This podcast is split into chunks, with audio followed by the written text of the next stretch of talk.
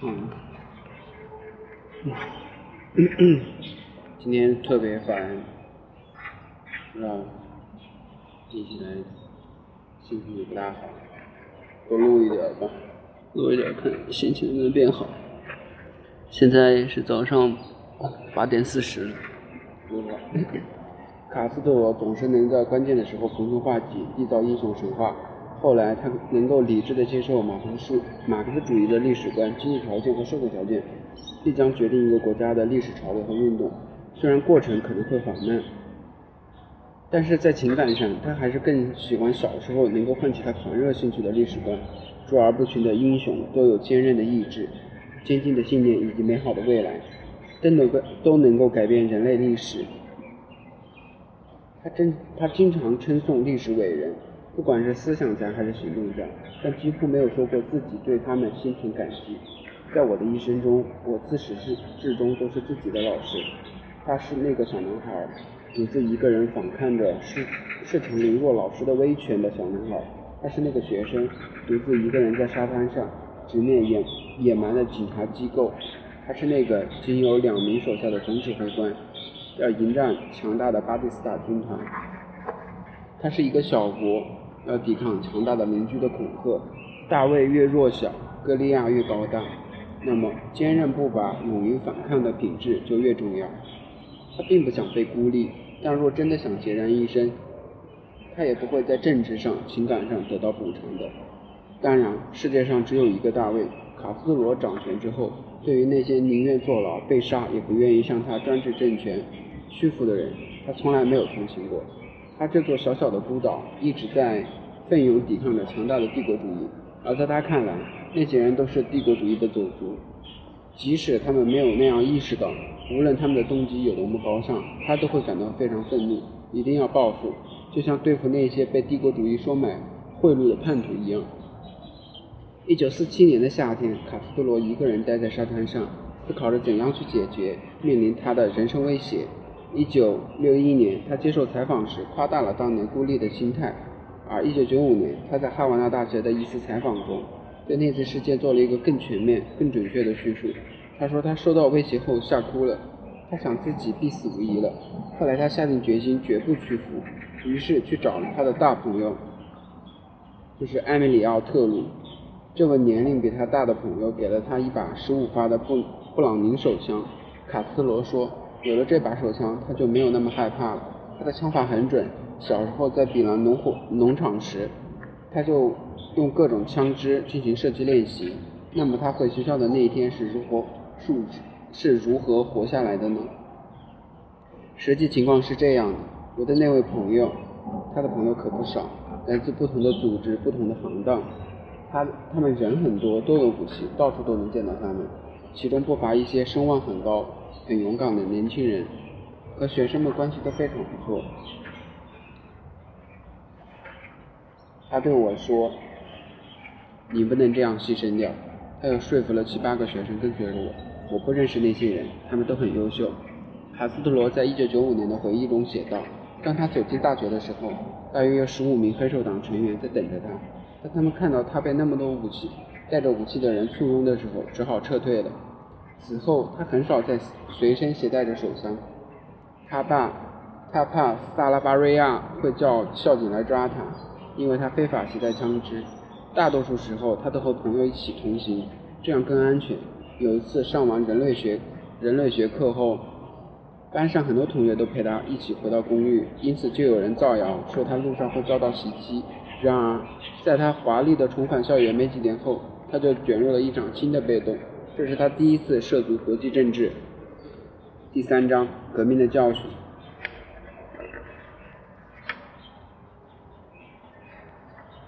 一九四七年六月，卡斯特罗听到风声，说古巴要组建一个国际远征军，推翻多米利亚共和国的拉斐尔·特鲁西略将军的独裁统治。多年以来，在整个加勒比海，多米尼加的流亡者以及左翼组织一直在竭力反抗特鲁西略。这是社会主义革命行动小组的一个特殊目标。这个目标能够从口从口号变成行动，得力于朱利安·亚利蒙出任教育部长。朱利安·亚利蒙是格劳总统的一位朋友，他野心勃勃，腐败、贪腐、臭名昭著。他和社会主义革命运动的干部关系非常的亲，嗯，亲切。这革命运动就是前面讲的，他们大学的两个，一个是，嗯，一个是革命运动，另一个是联合会。革命运动和政府走得比较亲。他掌握着教育专款，能够弄到很多的教育资源，对于社会主义革命运动来说是一个强大的同盟。亚利蒙游说总统去支持这次远征，并告诉他，如果成功的话，他就会在政治上、经济上得到很多的好处。他说，远征行动在古巴大受欢迎，而且新的多米尼亚政府肯定会给那些帮助他上台的人提供很很多的商业好处。要秘密组建远征军，这样才能让特吕西列措手不及。同时，美国也没有机会出手干预。一个加勒比海，一个加勒比海国家采取军事行动。推翻另一个加勒比海国家的政府，美国是不可能袖手旁观的。只是如今，特鲁西列已经成了扶植，呃，成了曾经扶持他上台的美国政府当中最烫手的山芋。亚利蒙相信，一旦实施了远征行动，推翻了特鲁西列政府，就没有人会过多的指责，相反，大多人都会拍手称赞。毕竟，特里希列政府已经成为了野蛮残暴的代名词。全世界的舆论，不管是左倾还是右倾，几乎都对他深恶痛绝。多米尼加共和国的财富都流入了寡头公司、独裁统治者的亲戚朋友们的腰包，而大多数的老百姓都生活在贫穷困苦当中。亚里蒙认为，派出远征军还能够帮助他加强对一些行动小组的控制。他给革命运动以及其同盟提供了金钱、武器和各种资源，作为回报。他们势必会利用自己的影响力来帮助他实现各种的野心，包括1948年参加总统选举。他们让多米尼亚的流亡者胡安·罗德里格斯将军来统领这支远征军。从军事角度来看，这次远征是切实可行的。多米尼亚共和国距离古巴东端只有三百多公里，这个国家的军警对束手无对束手无策的市民很有一套。然而，他们全为他们却为装备精良、士气坚定的士气坚定，可以料想到，一旦建立了滩头阵地，当地的民众肯定会给这些入侵者以强烈的支持。入侵者打引号。而且第一次登陆之后，势必还会有一波接着一波的志愿者要来参加。如果必要的话，亚里蒙开始从阿根廷进口大量的武器，存在放在各个秘密的地方。费德尔·卡斯特罗听到这一次远征的风声后，他立刻就想参加。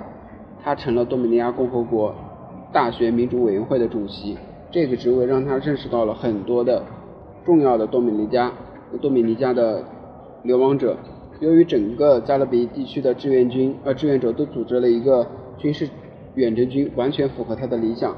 区域内的联合，共同抵制帝国主义。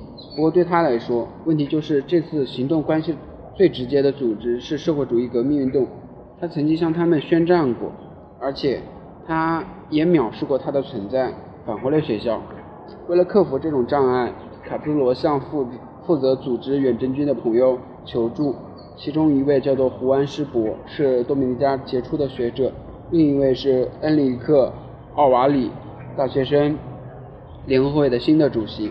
他们在社会主义革命运动领导人物马兰多。马斯弗雷尔以及大学生联合会的前任主席马诺诺的面前替卡斯特罗说好话。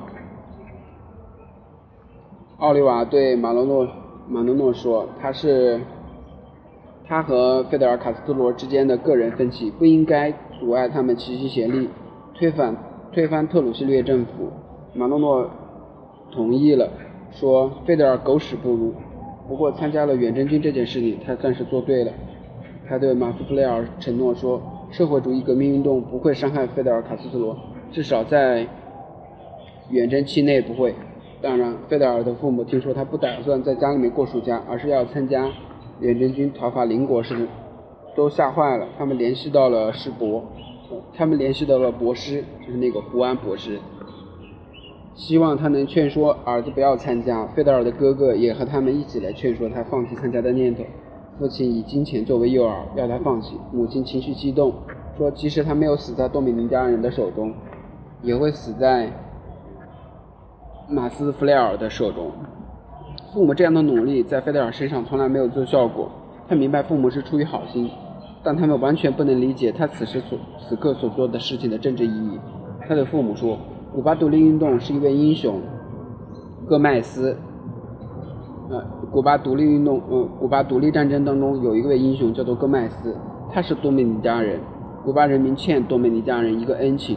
如果加勒比海的各个地各个国家都团结一致的话，他们叫做，他们将会脆弱无比。”如果他们不团结一致的话，他们将会脆弱无比，会被美国美国分裂掠夺。但母亲不能接受他的这种观点。费德尔知道，如果他不能加入远征军，人们会质疑他反对帝国主义革命者的头衔。似乎是为了表明他的决心，他写了遗书，留下遗言，要把他的书送给最好关系关系最好的朋友。一九四七年的六月底。参加远征军的人在奥连特省奥尔金小镇附近的农场集合，他们大概有一千二百人，主要都是多米尼加人和古巴人，还有一些少数的加勒比地区其他的国家的流亡者和志愿者，比如委内瑞拉、危地马拉、哥斯达黎加、洪都拉斯这些国家。组织者想想让这支远征军尽可能的有国际意味，在奥尔金这些人的编排下，成了若干个排，并且分分配了制服和武器。卡兹多罗被。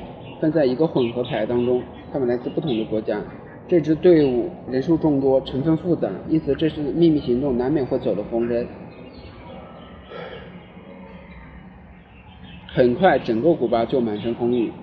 接着，消息消息就传到了美国的迈阿密，甚至更远。古巴的军队中也了解了这次行动，但是人们明显没有什么热情。总参谋长佩雷斯。达姆哈将军可能是在暗中资助了这一次远征，但他心中怀疑格劳和亚利蒙可能也在利用这个军队，从而获得他们在古巴国内的个人利益。他说：“这么大一支非正规军留在古巴大陆，这是很危险的、不安全的。”他要求把这个队伍转移到附近的一个近海隔绝的近海的位位置。七月二十九号，这支部队乘坐了三条船，连夜转移到了。卡约肯菲兹，一个靠近古巴北海岸的无人居住的小岛。他们在那里待了五十九天，烈日晒，蚊子咬，还要搬搬运设备、接受训练，焦急的等待命令，启程去多米尼加共和国。而这个的时候，而这时候情况越来越不妙了。在流放地区以及古巴军队里，多米加政府和美国都有情报来源，他们清楚地知道发生了什么事。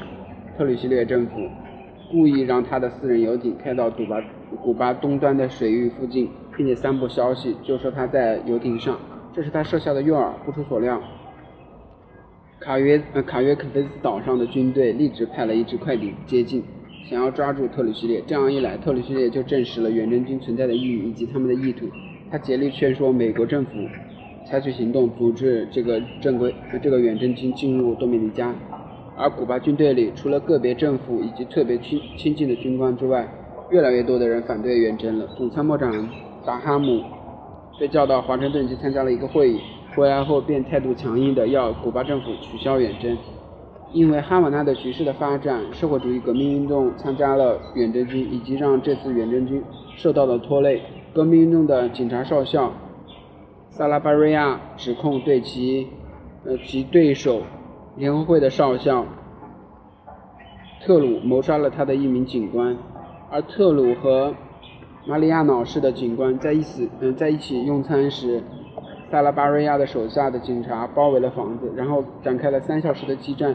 特鲁死了，全身的子弹被打得千疮百孔，包括一名妇女在内的四名无关的无辜的旁观者，一个死亡，三个受伤。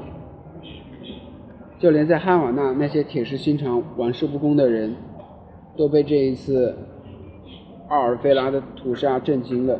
军方也震怒，他们争取到了政府的同意，逮捕了萨拉巴瑞亚，判刑三十年。鉴于美国以及古巴军方的压力，格劳政府九月二十号发布命令取消远征。罗格里格斯被召回了哈瓦那。罗格里格斯就是，嗯，就是多米尼加流亡政府的一个将军。他被召还召回了哈瓦那。军队海军的一艘护卫舰也离开了奥连奥连特。取消远征的消息传来，有些人离开了卡约肯菲斯，而卡斯特罗和其他人一起登上了那艘货船，想要在胡安师伯的指挥下进行小规模的行动。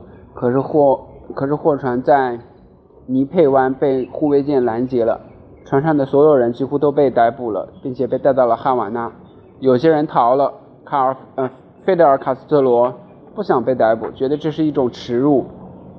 而且他害怕社会主义革命运动不再兑现、不再伤害他的承诺，于是决定连夜逃走。正好不远处就是他熟悉的海滩，而且离他的家很近。他脖子上挂了一把半自动的步枪。游上了岸，他把枪藏起来，找到了他他们家一位朋友，他们给他找了干衣服换上。他在阿良特只待了一晚上，第二天便动身了。因为他很急，想要赶紧在哈瓦那。远征军在卡约肯菲兹的失败，并没有改变卡斯特罗的政治观，相反，这次经历让他更加坚定地相信，多国参与的政治革命行动是可行的，而且还值得这样做。他相信，像特吕西列这样残暴的统独制统裁、独裁统治，不是外交压力就能击垮的。在他眼里，这次行动不是失败了，而是被出卖了。格劳和亚利蒙组织了这场远征，但当当时。情况不妙的时候，他们又无耻地取消了行动。达赫姆将军表面上是支持远征的，但一开始他就被特里西列收买了。卡斯特罗认为，想要革命的话，就不能指望职职业的军队。远征军没有足够的安全保密措施，这让卡斯特罗感到很愤慨。队伍极其庞杂，队员都来自不同的国家，但几乎没有任何的措施确保他们的他们不和亲朋好友通信。其中还有一些亲朋好友在国外。卡斯特罗总结出，想要发动革命、掌握政权，保密工作比革命人数更加重要。一个人较少、一些一个人数较少的斗志昂扬的队伍，如果发上发动突然袭击，竟然会胜过人数庞大而不懂得出其不意的队伍。他童年时代就研究过法国大革命，从中他总结到，革命想要成功，需要同时具备两个条件：一。人民大众对声名狼藉的政府的不满；二，革命领袖的全心全意，同时还要英勇英勇无畏，能够速战速决。两天之后，卡斯特罗回到汉瓦那大学，又全身心地投入了政治行动。他的出现让同学们很震惊，因为有消息说他在佩尼湾淹死了。行动组的主要领导人要么死了，要么被捕。卡斯特罗这下感到气氛没那么紧张了，身边的威胁也少了很多。他开始了阶梯式的。政治活动，在一次学生集会上，他抨击格劳、亚利蒙背叛了多米尼加的解放事业，而与此同时，他的政治导师查巴斯正在推行一项针对亚利蒙的及参议院的谴责议案。查巴斯就是之前建立正宗古巴古巴人民党的那个，他还加入了他的。亚利蒙不屑地回应到这次批评，更加努力地。想要实现自己的野心，他在哈瓦那的那组组织了一次摩托车队游行。车队最后在总统府门前集合，在哈瓦那大学旁边，一辆车抛锚了，一些反对亚利蒙的学生就抓住机会，不停地向车子扔石头。紧张的警卫员开枪了，打死了一名学生。尽管学生被打死了，亚利蒙仍然在继续游行，前往总统府门口集合。总统公开称称赞了他。几个小时后，几百名学生就扛着那个学生的尸体的棺材，在总统府门前游行示威。卡斯特罗队伍在最前面，他们挥舞着拳头，要求格劳辞职。回到学校后，卡斯特罗向聚集的学生们大声疾呼，指出格劳格劳要应该对同学的死亡负直接责任。他说，第二天格劳政府的那些刽子手就会点亮。光彩灯打开香槟庆祝国庆日，而对学生和工人的哀悼以及死去的一位同伴毫无作为。学生干部随即就宣称了，宣布了进行四十八小时的全国罢工。接连数周，到处都是游行队伍。卡斯特罗通常就是走在最前面的。这段时间里，他们时常会携带着武器。一次，一位一名中尉校警要收缴他的武器，一番争论之后，校警对他提出了。在校园的一个偏僻的角落用手枪决斗，卡斯特罗答应了。但他怕了中了对面的圈套，于是带了一群学生携带武器前往。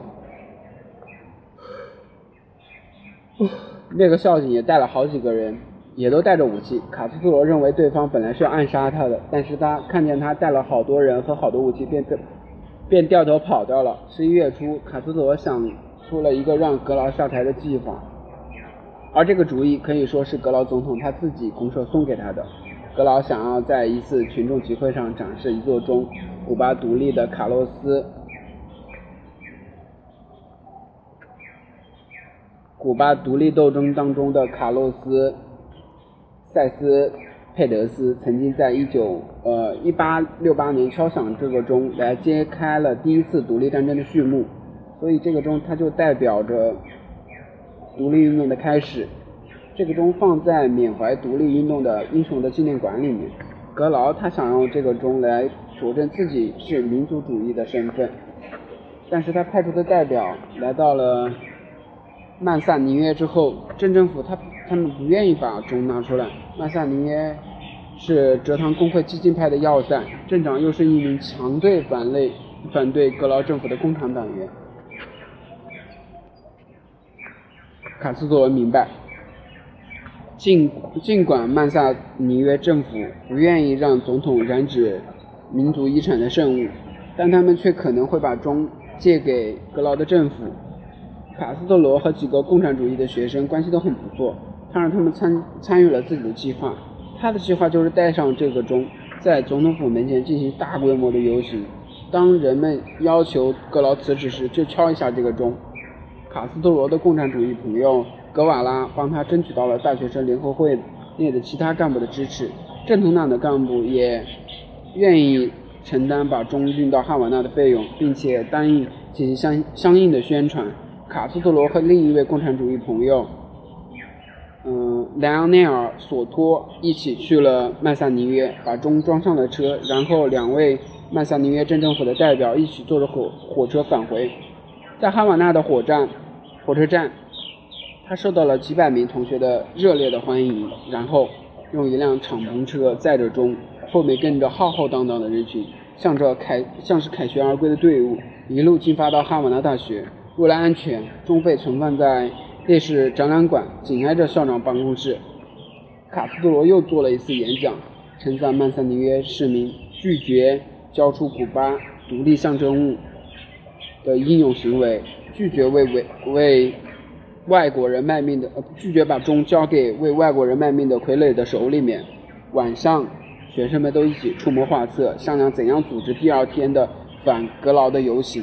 卡斯特罗的提议是等到格劳交出政权之后再敲响钟，这样人们就会越起越多，队伍就会越来越庞大，注定势不可挡。若要有必要，人们就可以占据、攻占总统府，这将是古巴版的攻占巴士底狱。其他的学生反驳说，说他的想法不切实际，说他们的目标应该更加贴切实际，应该让格劳和几个部长名誉扫地，揭开他们卑躬屈膝为帝国主义效命的行径。第二天，当校长办公室的门打开后，人们发现那座钟不见了。人们推测，肯定是晚上被警察偷偷弄走了。大学生联合会的主席恩里恩里克奥瓦利给校长写了一封信，指出他应该对这次事件负责。卡斯特罗在一家反对反对呃反政府的电台上宣称了政府的特务劫持了这座钟，并且还公布了。事件当晚，在大学附近出现的许多警察的名字。九点零四不播了，今天就这样吧。希望，希望今天后面的时间都能够顺利吧，能够开开心心的。老金哥想要开开心心的，好吧，拜拜。